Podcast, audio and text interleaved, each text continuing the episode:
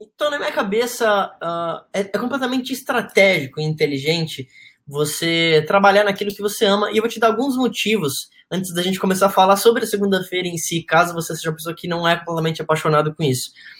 É estratégico porque, é, desde pequeno, eu lembro que eu sempre sonhei em ser produtor musical.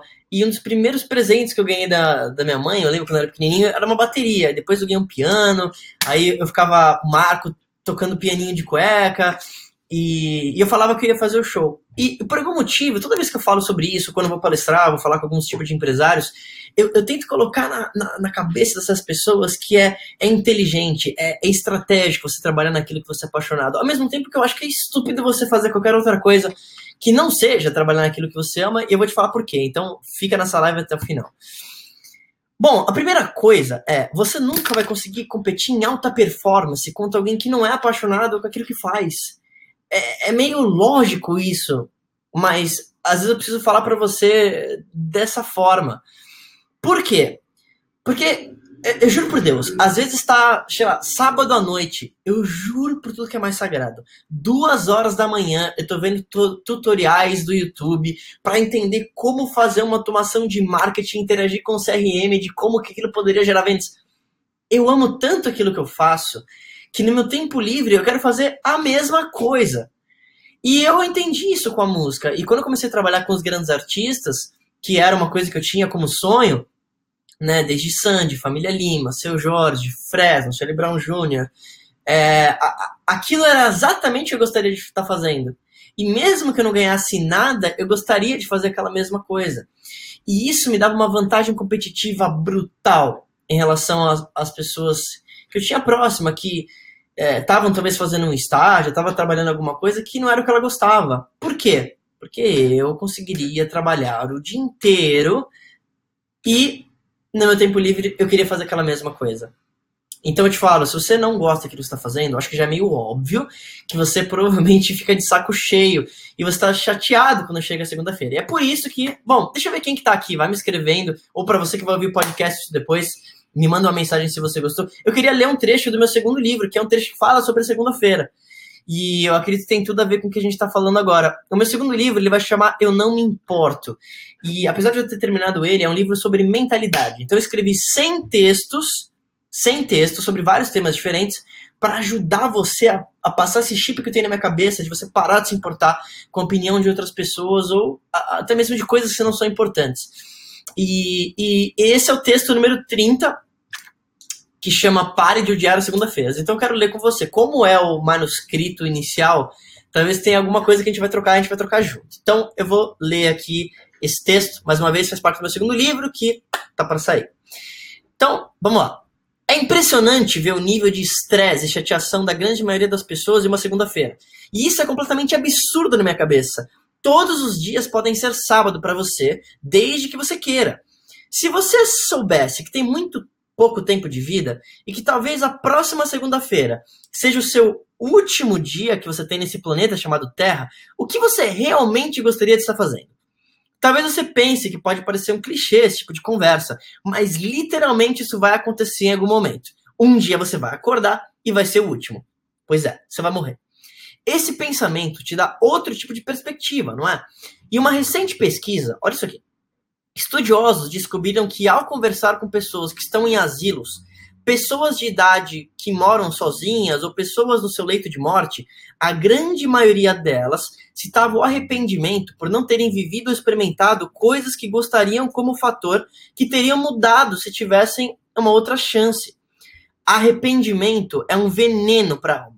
E eu desde cedo entendi que era completamente estratégico eu trabalhar única e exclusivamente naquilo que eu era apaixonado. Sabe por quê? Você prefere ganhar 100 mil por ano fazendo algo que você não gosta ou ganhar 60 mil em algo que você é completamente apaixonado e te deixa feliz? Obviamente, esses valores são arbitrários para que você possa entender a ideia do que eu quero te falar. A maioria das pessoas vive uma vida infeliz porque ela se sente fora do controle. Ela só reage a estímulos externos. E assim, você cria advogados que gostariam de ser músicos, engenheiros que gostariam de ser atores, e empreendedores que gostariam de ser médicos. E os exemplos são infinitos. E eu entendo que você precisa trabalhar em algo para você pagar suas contas, para sustentar sua família. Mas, por favor, entenda. Nós estamos em uma era onde existe oportunidade em qualquer lugar para qualquer pessoa a um custo praticamente inexistente. Eu sou apaixonado pela internet porque ela possibilita com que qualquer pessoa possa começar um negócio do zero em torno de uma paixão. Se você parar para pensar, não faz sentido nenhum trabalhar por dinheiro apenas para descobrir que aquilo não te satisfaz, porque nesse momento você provavelmente vai ter dois caminhos. Finalmente dar o passo para fazer aquilo que você gosta ou passar uma vida descontente. E eu acho que eu e você sabemos qual é a opção que a maioria das pessoas escolhe. Em geral, ela fica naquele canto seguro dela. Lembre que o tempo é a maior moeda de troca que a gente tem hoje. Tudo aquilo que você foca se expande. Porque então, não focar em algo que é aquilo que você quer. É prático, é possível e é completamente inteligente. Viver bem não tem a ver com dinheiro. Viver bem tem a ver com ser feliz com aquilo que tem enquanto você busca aquilo que você quer. Para mim, esse é o conceito de felicidade. Mais uma vez, felicidade para mim é estar contente com aquilo que você tem enquanto você busca aquilo que você quer. Comece toda segunda-feira escrevendo 10 coisas pelas quais você é completamente apaixonado e pense sobre elas enquanto você faz suas primeiras atividades do dia. Faça isso toda segunda e depois procure fazer três vezes na semana até você se sentir confortável e criar esse hábito. Você ficará em choque com os resultados que isso pode te trazer e como a sua segunda-feira pode ser completamente diferente. Você ficará ansioso pela segunda-feira. Eu garanto para você. Topa! Então, a partir de tudo isso, mais uma vez, para você que talvez entrou agora, estou lendo um trecho do meu próximo livro, que chama Não Me Importo, está terminado, deve sair em breve. Você precisa começar a amar sua segunda-feira. E isso só vai acontecer quando você parar de se importar com a opinião do teu pai, da tua mãe, ou seja lá de quem for que está colocando na tua cabeça que você tem que fazer aquilo e talvez não é um negócio que você quer, mas você se importa tanto que você fica paralisado. E isso é uma merda, porque o arrependimento é um veneno. Se é uma coisa que eu não vou ter na minha vida, é o arrependimento de não ter feito. E eu desejo do fundo do coração é, que você internaliza isso e que você muda essa chave na tua cabeça e toma a porra da ação que você precisa tomar para realmente tomar o controle da sua vida. Porque senão você vai ser como se fosse um boneco, só reagindo a estímulos externos ou coisas que acontecem, ao invés de tomar responsabilidade e, de novo, sair da sétima série emocional e entender que está na hora de você tomar o controle. Chega! Ninguém se importa com suas desculpas. Essa é a grande real. A única coisa que importa é resultado. Certo, meu parceiro Gustavão? Hoje para nós é uma segunda-feira boa. Grande parceirão. Gustavão é um dos caras que tenho certeza que entendeu esse conceito há muito tempo e está seguindo o que é o que é para ser feito.